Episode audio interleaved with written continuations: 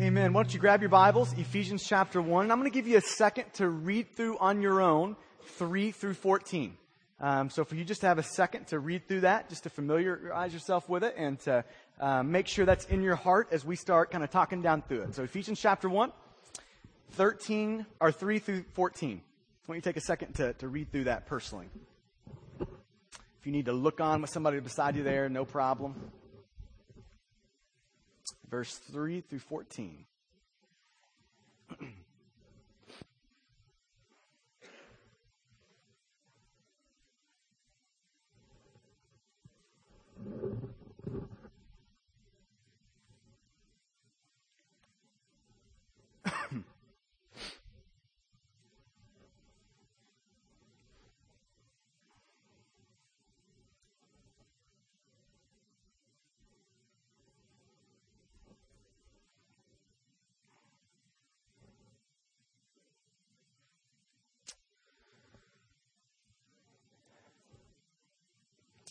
Okay, as you're finishing up there, we are in the actually the beginning of a, of a series in, in Ephesians. So we're going to be here for a while. So um, get ready to sit in it. I encourage you to read through it a lot during the week to prepare yourself for it. Um, we're going to be in the next little passage next week. So so make sure you're ready when you come in um, next Sunday, and we're going to start kind of chopping down through it as well.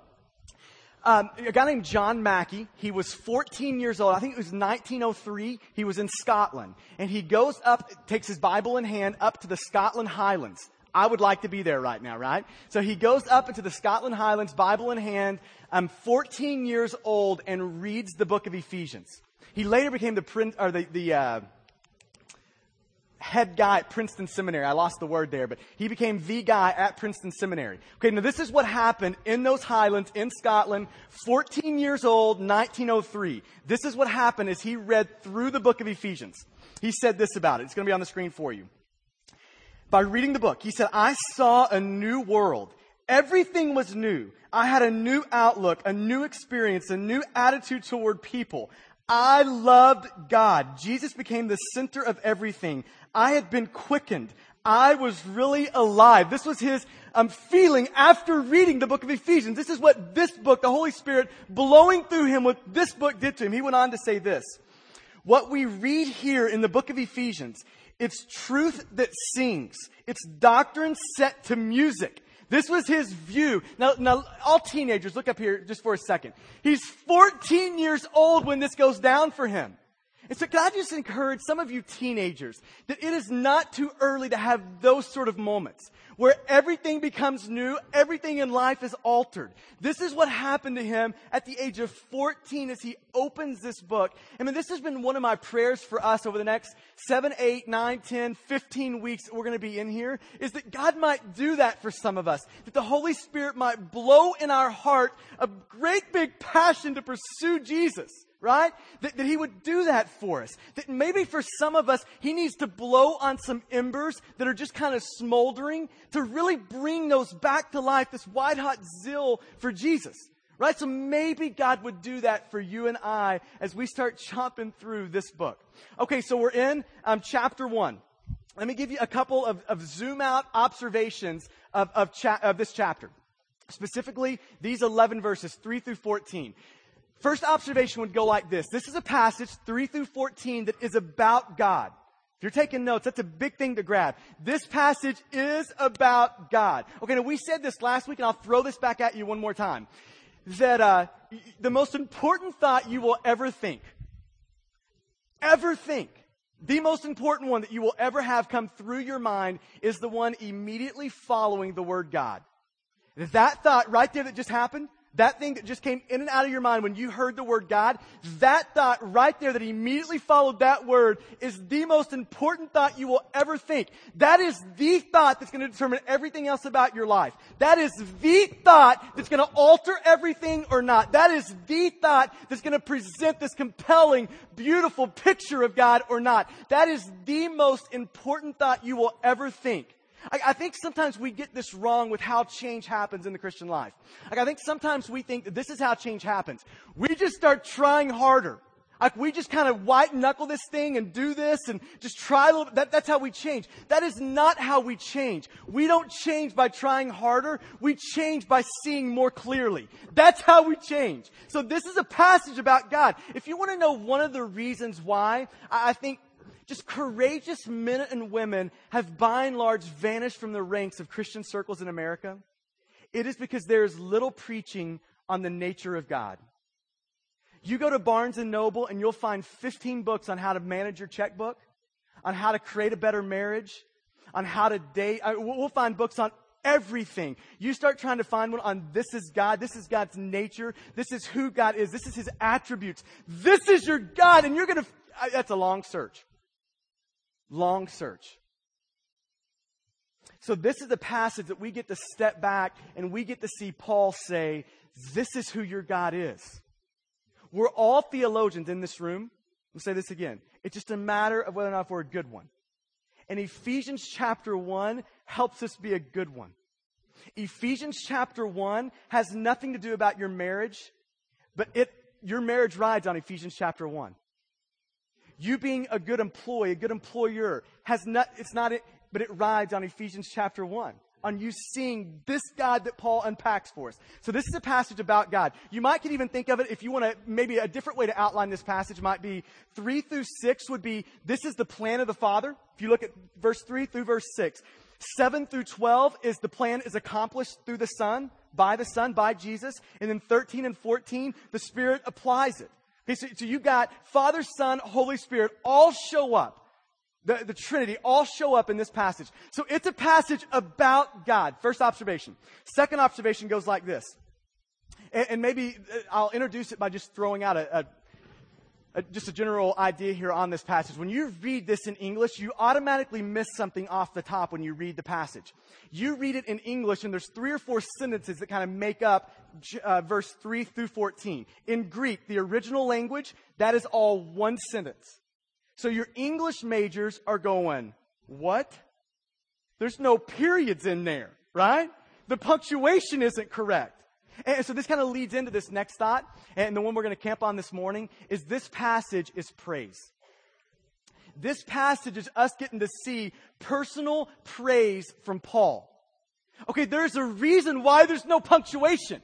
There's a reason why there's no periods. Because we are seeing a man in the midst of worship there is no time for punctuation here. There is no time to get the grammar right. You have got a man in the midst of saying, this is God and I am so thankful for him. Look at verse three. Here's how he starts it off. Blessed be the God and Father of our Lord Jesus Christ. He is starting this whole thing out with, bless God for what he has done to me and for me. This is a picture of praise in Paul. This is a man caught up in the moment, looking at God, all that God has done for him, and saying, Blessed be that God. Bless that God. Praise that God. This is a picture of praise. Okay, so you need to see the context as we start this. We're about to get into some hotly debated verses, right? See the context. The context is not controversy. The context is worship. The context is not controversy. It's not a problem. It's praise. What Paul unfolds here is what he is contented in, what his comfort is. Paul unpacks praise for us. So that's the context. So it's really important as we start walking forward that we see that. That Paul's not, he's not unpacking this theological argument for us. He is saying, this is our God. Let's praise that God. That's what he's saying. Okay. So with that said, here's the question we're going to answer. Why is Paul in the midst of this praise? Like, what is it about this passage that Paul is praising? What is it about this passage? Like, maybe, maybe you could have this picture when you look and read this passage. Maybe you should get this picture of Paul on his knees. Listen, he's in prison as he writes this. In prison. And picture Paul on his knee, one hand chained, right? And pen in the other hand. And as he is on his knees, writing in wonder at what God has done, I maybe picture like these tears flowing from his face. That's the picture of Ephesians chapter 1. It's praise, it's worship. Paul is caught up in the moment here. So, what is it about what he's about to unpack that would make him do that? That would make him fall to his knees in worship of his great God? So, five answers, five reasons that Paul is, is on his knees praising. That he starts it out, blessed be the God and Father of our Lord Jesus Christ. And, and here's my hope for us this morning. By the end of the morning, we might be on our knees joining Paul, praising his great God for all that he has done, right? Okay, so here we go. Reason number one. Why Paul's praising. Because we are in Christ. Let's start out here in verse chapter or in verse 3. Blessed be the God and Father of our Lord Jesus Christ, who has blessed us in what? In Christ with every spiritual blessing in the heavenly places. Go ahead and underline, underline that word in Christ, or those two words. 11 times in the first 14 verses, you're going to see this word in Christ, or a synonym of through Christ, through his blood.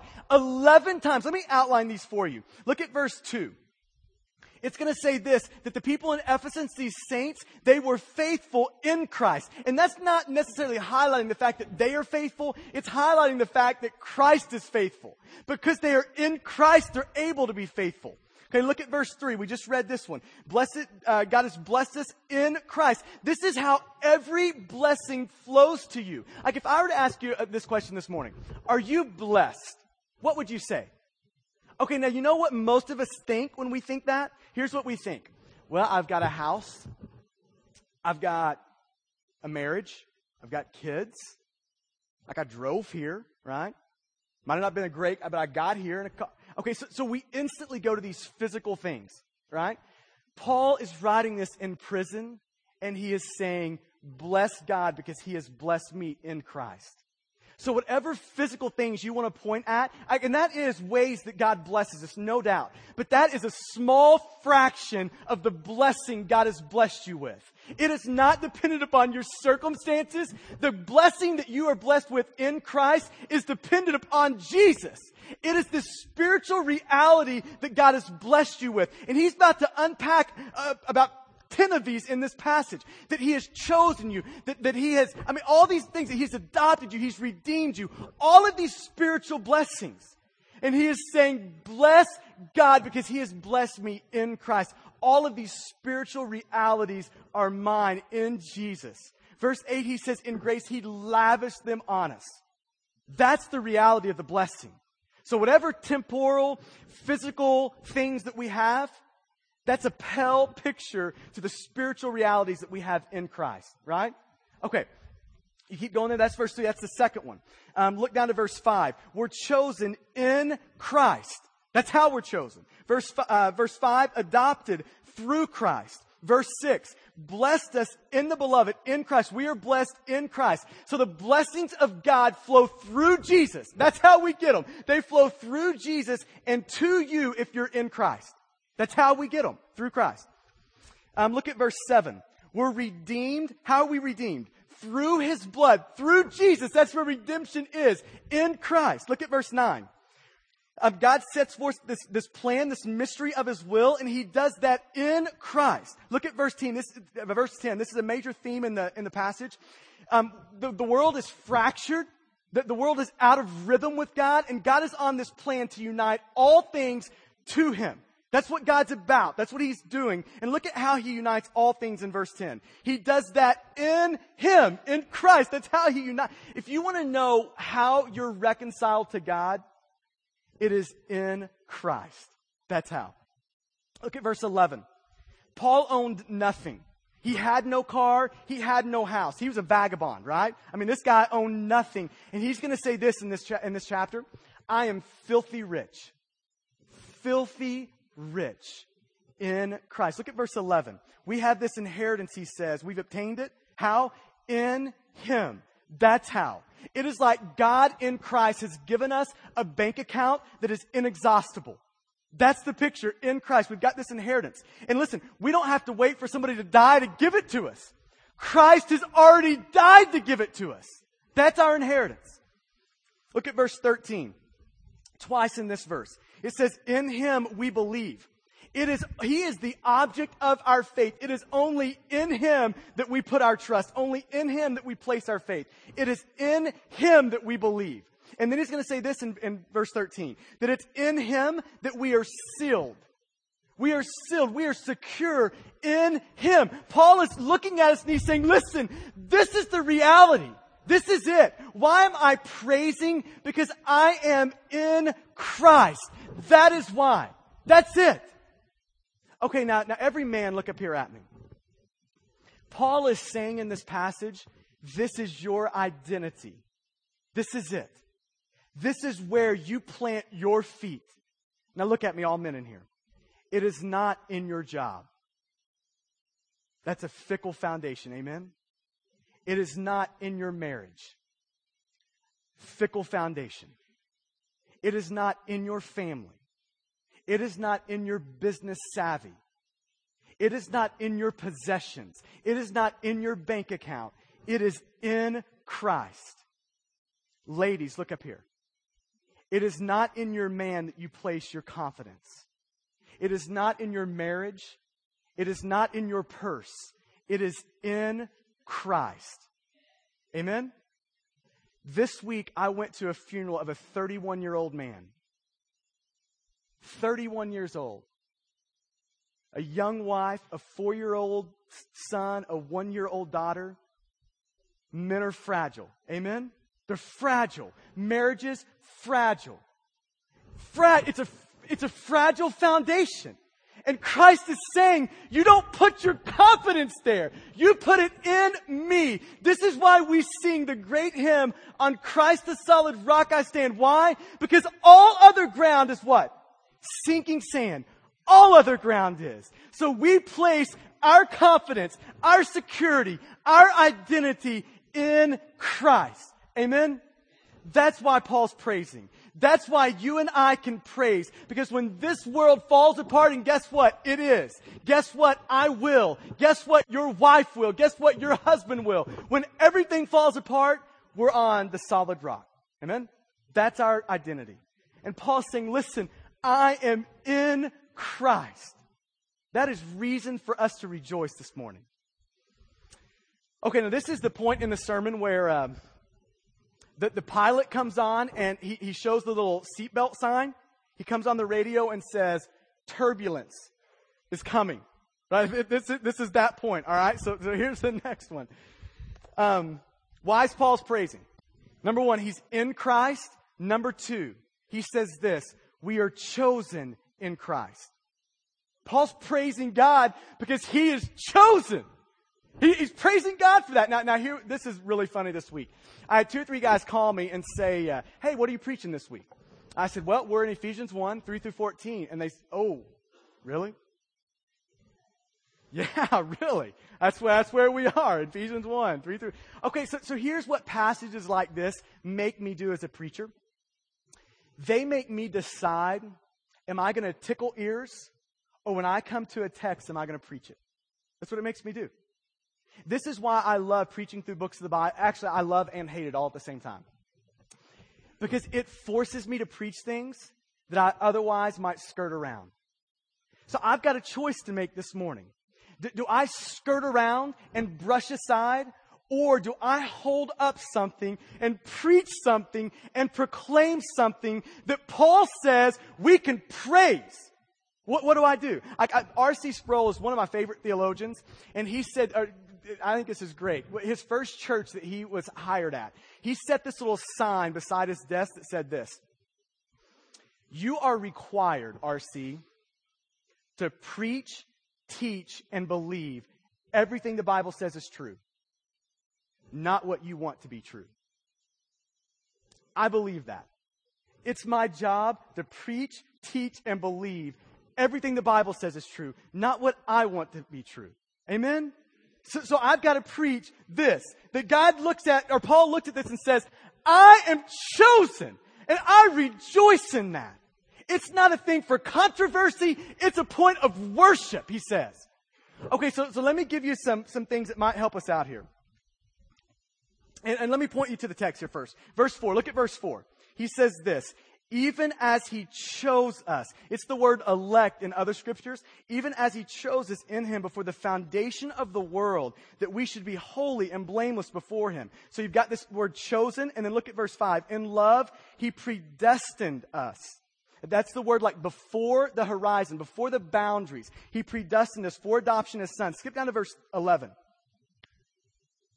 Look what it says here. We've got this inheritance having been predestined.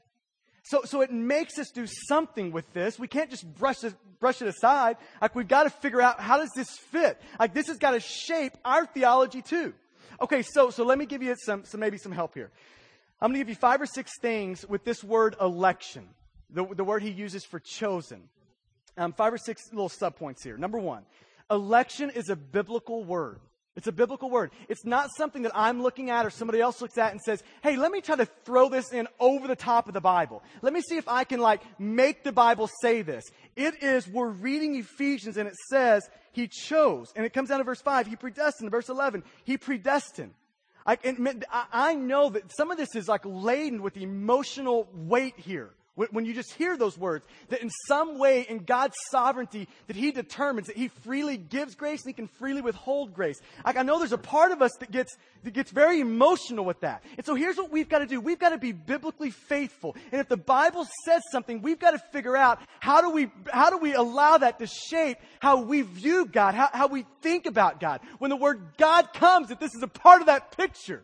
Okay, so, so we've got to do some work here. So it's a biblical word. If you just start reading the Bible, you can't escape the word. Like you start in Genesis 1, here's what you're going to start seeing. That God created. I didn't choose to create it.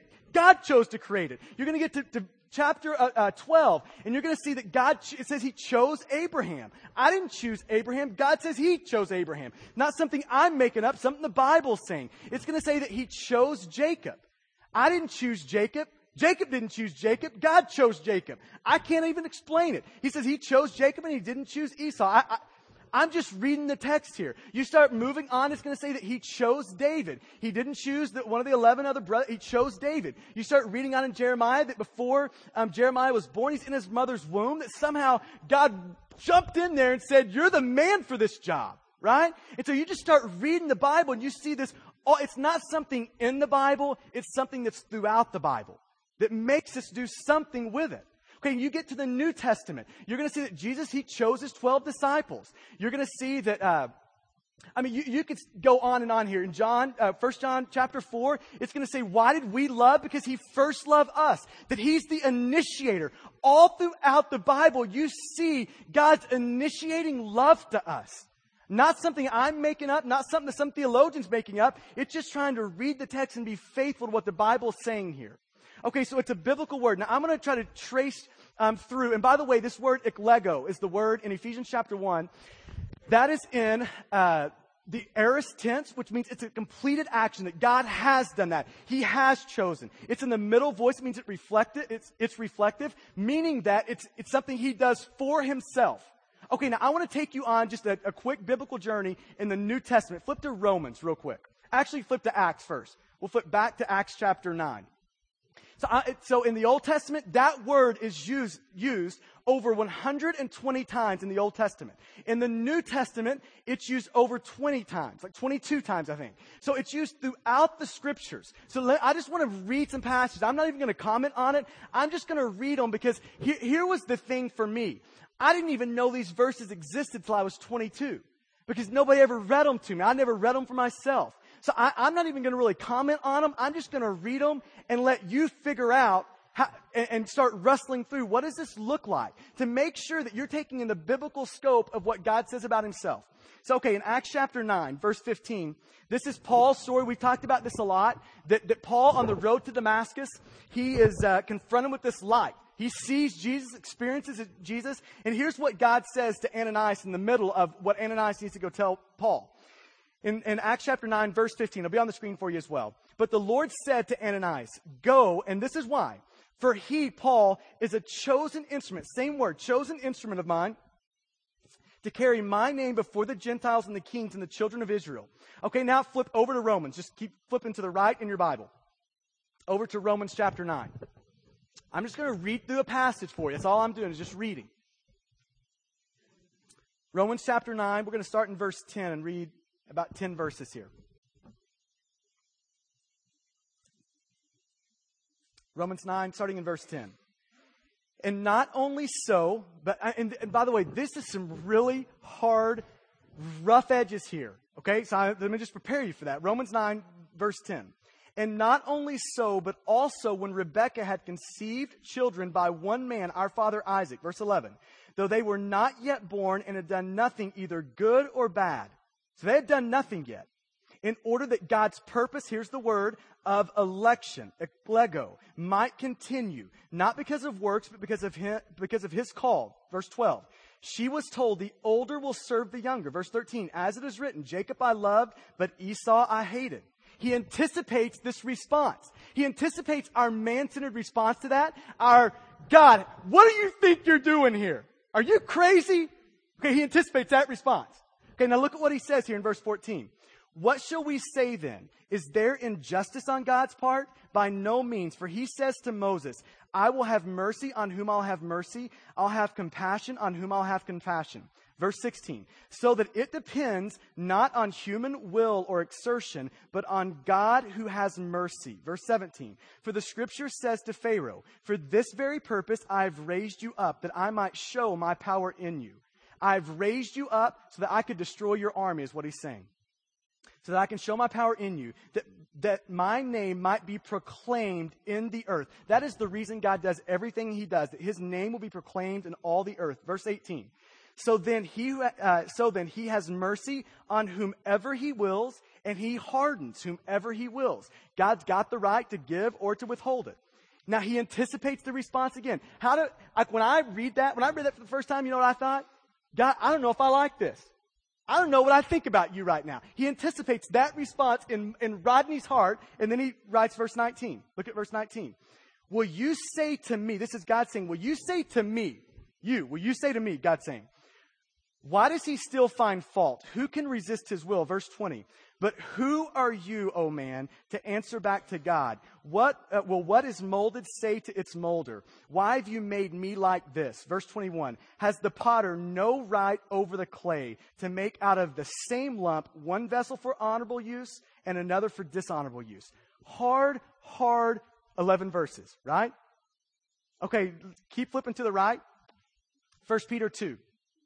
Just keep flipping to the right. If you have trouble finding it, just look up on the screen here. 1 Peter 2. Here's what it says. This is Peter. Okay, so that was Paul writing. This is Peter writing. 1 Peter 2 9. But you are a chosen, eklego race, a royal priesthood, a holy nation, a people for his own possession, that you may proclaim the excellencies of him who called you out of darkness into his marvelous light. Flip to Revelation 17, or actually just look on the screen just to save us some time here. You can write it down. Revelation 17, this is John speaking.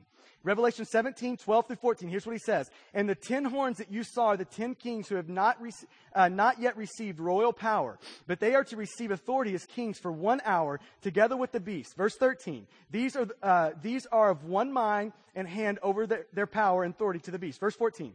They will make war on the Lamb, and the Lamb will conquer them, for he is Lord of lords and King of kings. Last phrase. And those with him are called and, here's key word, chosen and faithful. Okay, now I want to give you some hard words of Jesus. So we looked at Luke in, in, Acts. Luke wrote that, Paul wrote, Peter wrote, John wrote, and then flip back to John chapter 6, or, or look on the screen. This is the words of Jesus. Jesus is preaching a hard, hard sermon in, in John 6. You can read it for yourself. Um, he starts with a big crowd. By the end of the sermon, he's got very few. Okay, he's, he's left back with his 12 disciples. That's what he's got at the end of this thing. Normally happens when you have this conversation. Okay, look at John 6. Here's what he says in verse 37. And all the Father, Father gives me. So all the Father gives me will come to me. So those the Father gives me, those are going to come to me. And I love the balance. So look at the rest of the verse. And whoever comes to me, I will never cast out. So whoever comes, that's who the Father's going to come. But then he says, but whoever comes, so come on, right? So you, get both of those in there. Okay, now look at um, verse 44. John chapter 6. No one can. That's a, that's a, can is an issue of ability. May is an issue of permission. So if you said you may do that, you're saying you've got permission. You can do that is an issue of ability. He's saying, for no one can come to me unless the Father who sent me draws him. That same word for draw is used in Acts for people dragging somebody out of the city. For no, unless the Father who sent me draws him, and I will raise him up on the last day. Then look at verse 65, John chapter 6, 65. These are all the words of Jesus. And he, Jesus said, This is why I told you that no one can come to me unless it is granted him by the Father. Okay, now if you flip over a couple chapters in John chapter 15, here's what it says in John chapter 15. And I'm just trying to show you that this is a biblical word. We've got to do something with it. Like you can't just ignore it. So John chapter 15 verse 16 says this, you did not choose me. This is Jesus saying this. You did not choose me, but I chose you and appointed you that you should go and bear fruit and that your sh- fruit should abide so that whatever you ask the Father in my name, he may give it to you. Okay, so, so you see the picture here. This is, this is all throughout the Bible. It's not just in the Bible, it's throughout it. And so we can't just brush it aside. We've got to make sure that we deal with it biblically and that it weighs in on our theology. So let me ask you the question. Does that, do, those verses that we're reading here, massive portions of scripture, does that shape how you think about God? Like, does that fit into your view of God? If not, maybe God needs to blow up your view and, and to, to fill it with a bigger, more compelling biblical view. And again, this is not controversy for Paul. This is worship for Paul. He's saying, God has chosen me. Thank God. Right?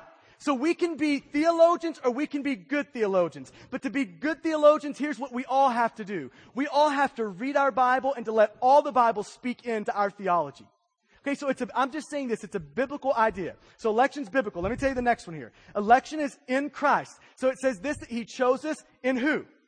In Christ, in verse 4, that he chose us, right? So it's never apart from Christ. It's never by, um, it's, it's never by another. It is always in Christ that we're chosen. Next part, election is before the foundation of the world. That's what he says in verse 4. Even as he chose you before the foundation of the world. Now, everybody, look up here. Is this not a beautiful thing to think about? Before there were giraffes, sharks, amoebas, protons, stars, galaxies, that God knew your name. God set his affection on you. Before there was time, God knew you. Before the foundation of the world, he says.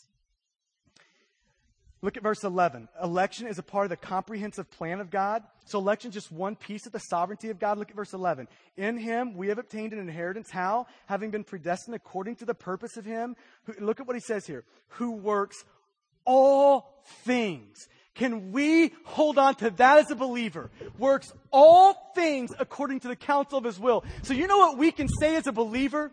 That just like Joseph, his brothers sold him into slavery faked his death to his father, sinful things. And at the end of that, we, like Joseph, can say this what you intended for harm, God intended for good, for the saving of many lives. Amen? We can claim that. We can say with the cross, people killed Jesus. They did a jerry rigged trial, right? Falsely accused him. They murdered him on a cross, right? Sinful activities, but we can look at the cross and say, what they intended for evil, God in Acts 4 said, I predestined it for good, for you. We can claim that. How about a Romans 8 28?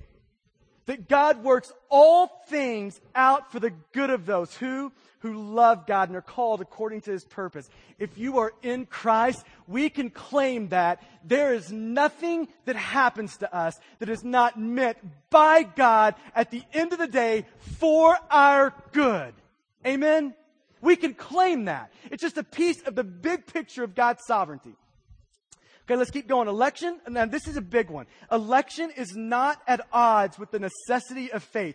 It does not negate that you have to believe. You've got to do it. It doesn't negate that. This is what I love about this passage. In verse 4, you're chosen. Verse 5, you're predestined. Verse 11, you're predestined. Now look at verse 13. Look at verse 13. In Him, when you receive the word of truth, the gospel of your salvation, and look what it says, and believed in Him. So you've got election over here, and you've got, you have got to believe. You do. It does not negate the necessity that we are called to believe in Jesus. I love what Spurgeon said. Somebody came up to him and said, my favorite preacher, a few centuries ago. Somebody came up to him and said, how do you reconcile those two things? Election over here and man's responsibility over here. Here's what he said. I don't have to reconcile friends. Amen. I don't have to reconcile friends. I don't have to do it because both of them are there. God over here and then us believing over here. J.I. Packer, in his book, Evangelism and the Sovereignty of God, I think makes a really good point. He says this there's two things you've got to know about God. Number one, God is king. And as king, he is the sovereign. Amen? That's God. Now here's the second thing. He is judge. And as judge, he holds you and me responsible to believe. We've got to know both of them. Not just one, but both. Next one. Election highlights the grace of God. Look at verse 6. Why does he do all this? To the praise of his glorious grace. That's why. To the praise of his glorious grace. You see that same phrase at the end of verse 12, end of verse 14. Why does he do it? To magnify his grace. Now look at me right here. Everybody look at me. Do you know why God saved you? It is not because he looked at you and saw good. Because if you know me like I know me, there's nothing that he would find. You know why he saved me? To show off and display his grace to the world. That's why. You're saved, Ephesians 2 says, by the grace of God that enables this beautiful faith, right? That, that's why election, it humbles us, doesn't it? It humbles us. That there's not good in me. There's not. Ephesians 2 says, I am hopeless apart from God. I am dead in my sin. But God made me alive to magnify His grace to the world, to put His grace on display for the world to see. We get to sit back and say, we have got a gracious God. That's what election does.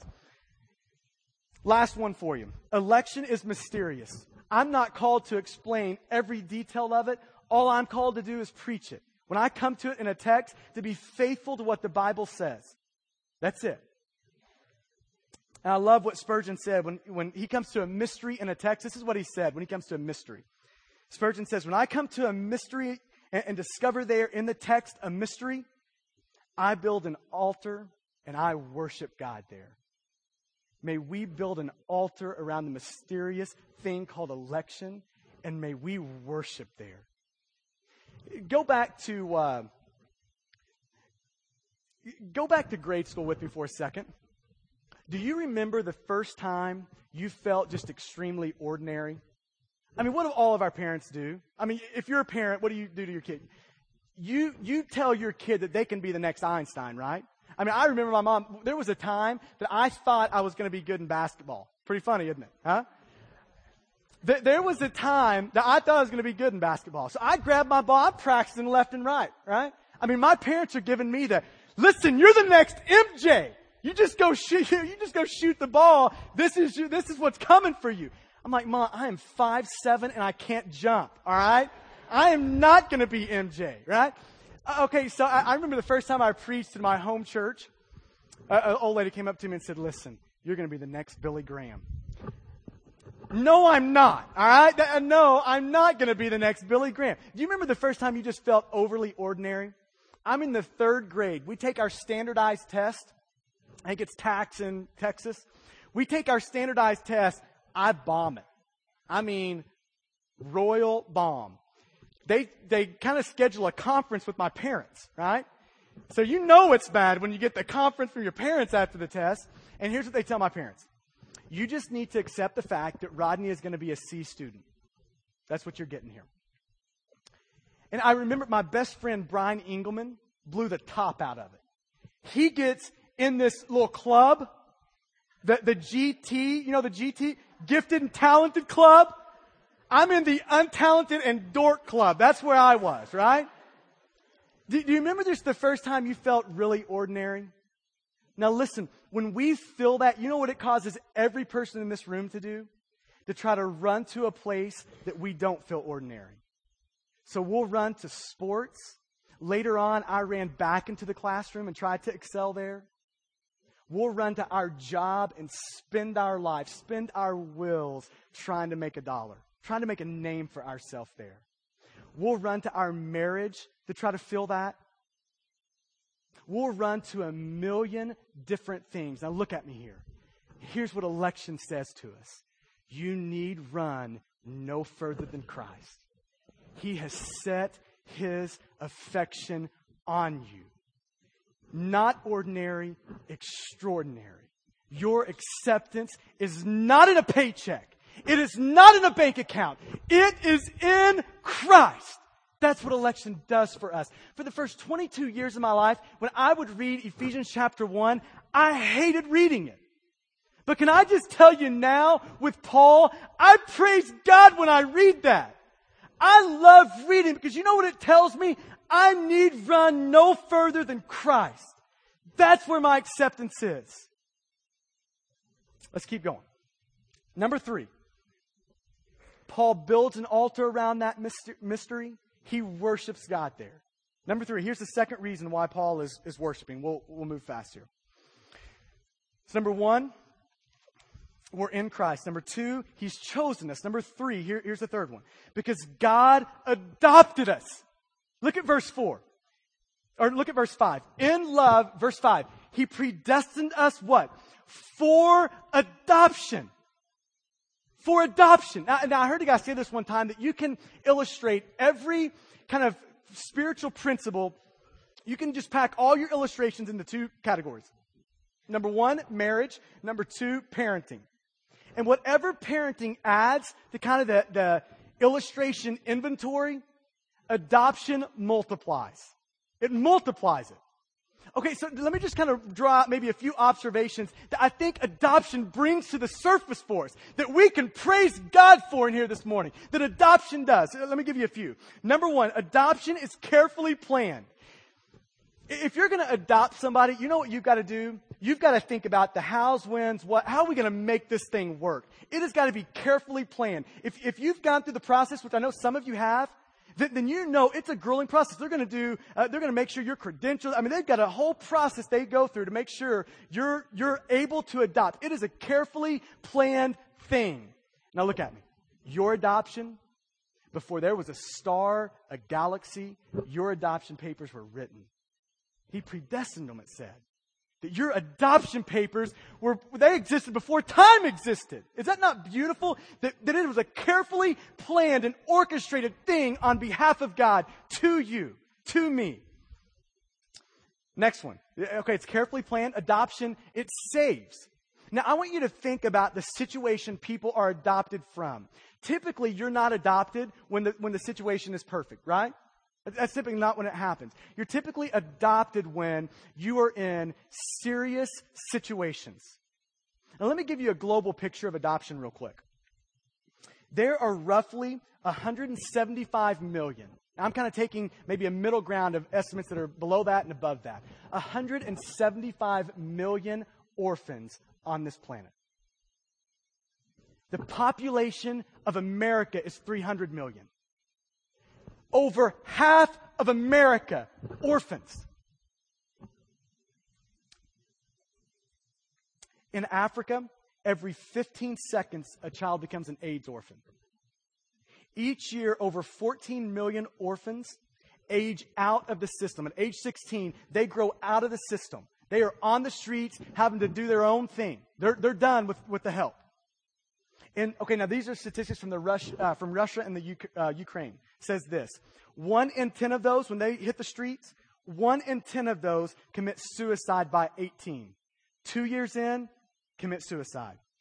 Six in ten girls sell themselves into prostitution. Six in ten sell themselves into prostitution. Seven in ten of the boys that age out devote themselves to a life of crime. I would say that is a serious situation. Amen? I would say as a believer, we should be about adoption. Amen? Because there are kids that without it have no other hope.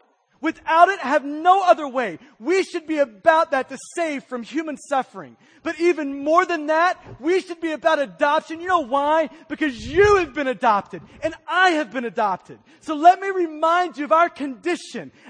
Ephesians 2 says, we are dead in our sin. We are following the prince of the power of this world. We are his disciples. We are objects of God's wrath. We are on the wrong team in rebellion against God and God looks at us before the foundation of the world and He adopted you. He adopted you.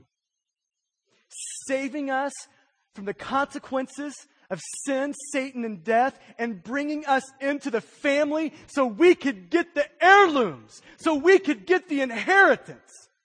That's adoption. Isn't that beautiful? That God saves us there. Here's another picture that, that adoption is costly.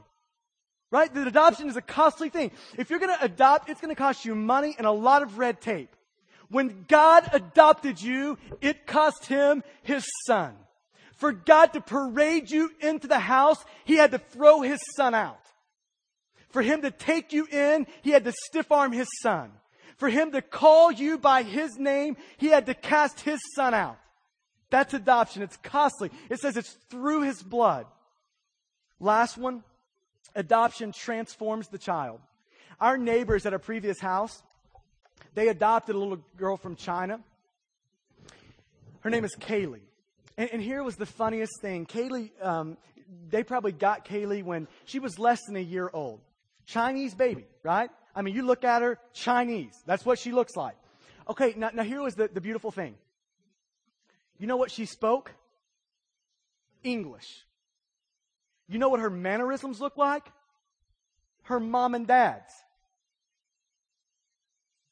all the little idiosyncrasies that her mom and dad had, she developed. You know why?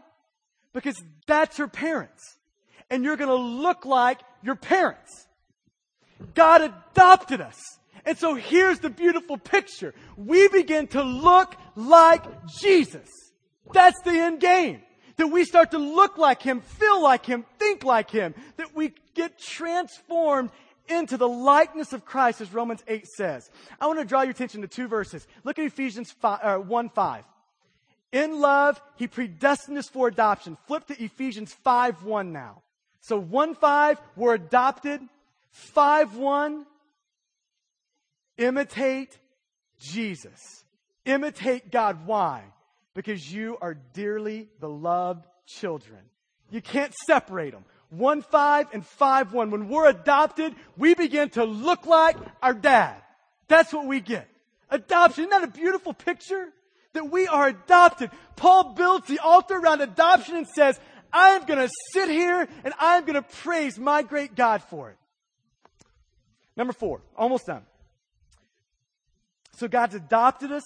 Paul praises God. Blessed be our God and Father, the Lord Jesus Christ, who has blessed us in Christ. He has adopted us in Christ. And here's number four. Because God redeemed us. Look at verse seven. In him we have redemption through his blood, the forgiveness of our trespasses according to the riches of his grace. Here's what redemption magnifies. It magnifies our sorry condition our serious condition. It takes you back to the image of the people of Exodus, or in, in, Exodus. People of Israel, listen, are in bondage to a tyrant dictator Pharaoh. They cannot get up tomorrow and say, you know what, Pharaoh? I'm out. See ya. Can't do it. They are enslaved to him. Just like we have our Pharaoh called sin, death, and Satan. Enslaved. Romans 6 calls us a slave to sin. You don't think you're a slave to sin? Live perfect. How's that go for it? Right? Slaves to sin. And here comes our great saving God. Just like He saved the people in Exodus, He comes for His people in the New Testament. And He saves us. Okay, Ephesians chapter 2, dead, objects of wrath. Ephesians 2, 4, but God made us alive. How did He do it? How did He redeem us? It says through His blood. He bought us with the blood of Jesus. Why did he redeem us? Because of his great grace. Look at verse 8. According to the riches of this grace that he lavished. Don't you like that word lavished? That he lavished upon you. Look at you. If you are saved, it is because God has lavished his grace on you. Can we praise that this morning? Can we lift up our face and say, Jesus, thank you. Thank you. Last one.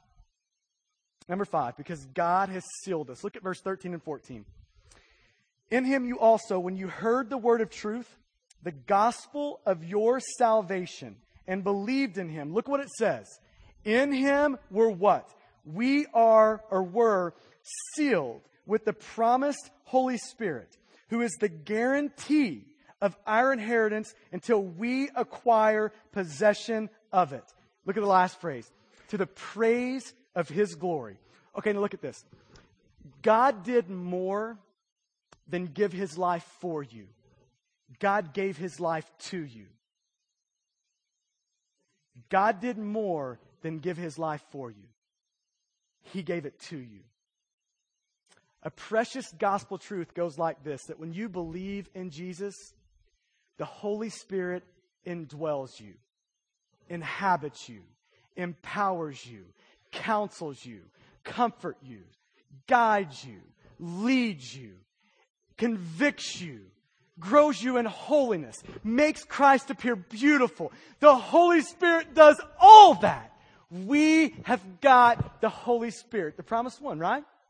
We're sealed with, Christ, with the Holy Spirit. And now look at these two things here. I think it gives us two things. Number one, being sealed with the Holy Spirit means that we are secure.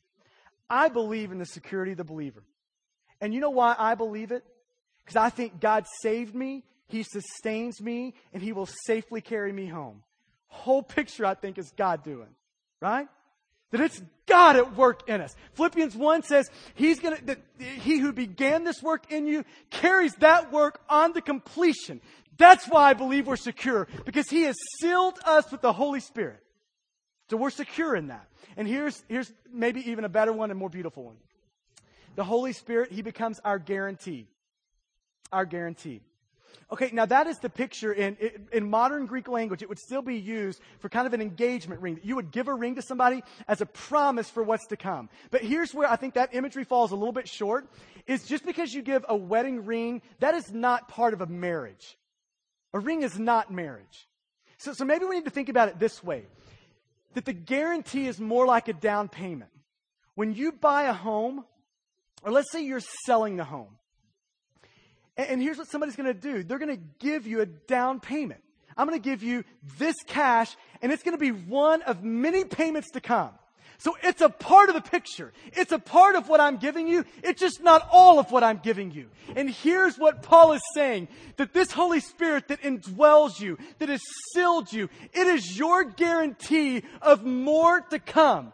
We are in Christ. All of these great spiritual blessings. We're redeemed. We're adopted. We're chosen. We're all of these things. And Paul is saying this, but all it is, is a down payment of the future.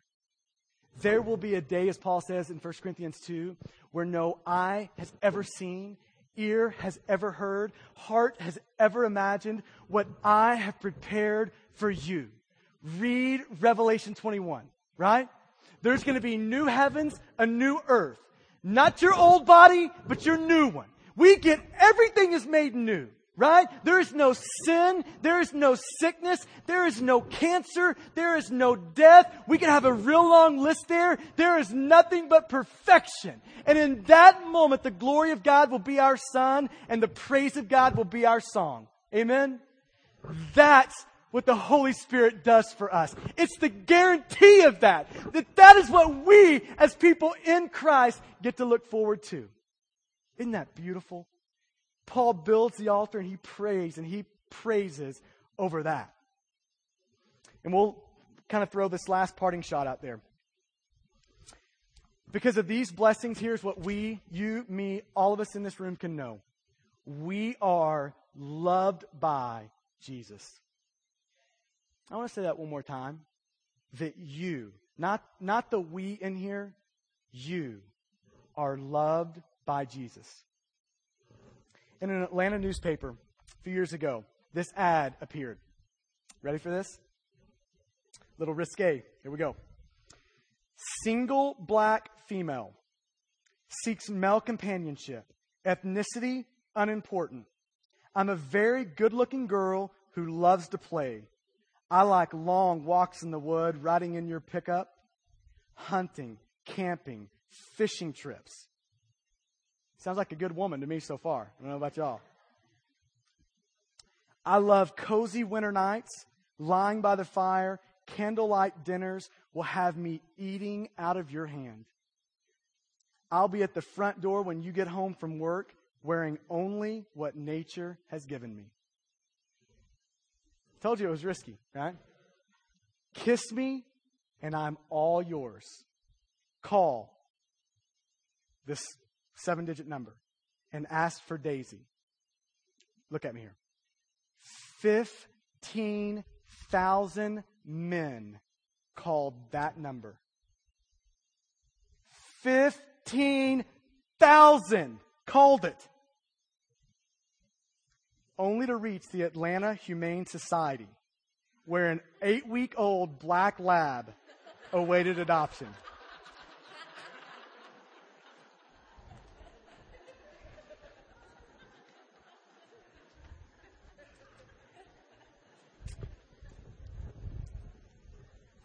You know what that tells me? That, look at me, we're done.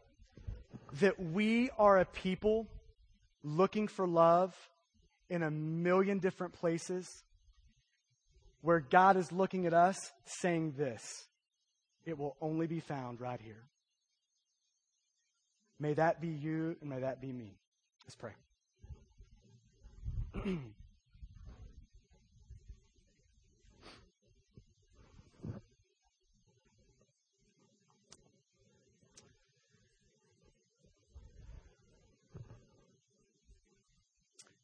11 verses, packed with content that makes Paul sing, that makes Paul praise. That's what it does. He looks at this and says, I am redeemed. Can you believe it? I am adopted. Can you believe that? God would choose me. How in the world does that happen? And it causes him to praise. It causes him to worship. It causes him to lift up his voice and say, That is my God and I am his. That's what it causes Paul to do. I, I pray that for us, that our view of God and what he has done in you on your behalf would cause our heart to sing. Like John Mackay, that the book of Ephesians might set our heart to the melody of God's grace. That it would do that for us, in us. So here's how we'll close today. Kevin's going to play a song, Hosanna. Hosanna is praise. Thank God. Where we get to say, Hosanna. That is our God. Look at what He has done on my behalf for me. Look at this great and glorious God. So we'll leave singing. We'll leave praising. We'll wrap this up by saying, Our God is great. Look at him in Ephesians 1. He's beautiful. He's worthy of our praises. He's worthy of our life. He is worthy of everything. So, God, we love you and we pray for that end. I pray that over us. God, that we would sing well with our lives, not just our lips, but our lives. Tomorrow we wake up in wonder and awe at your great grace. In Jesus' name, amen. What you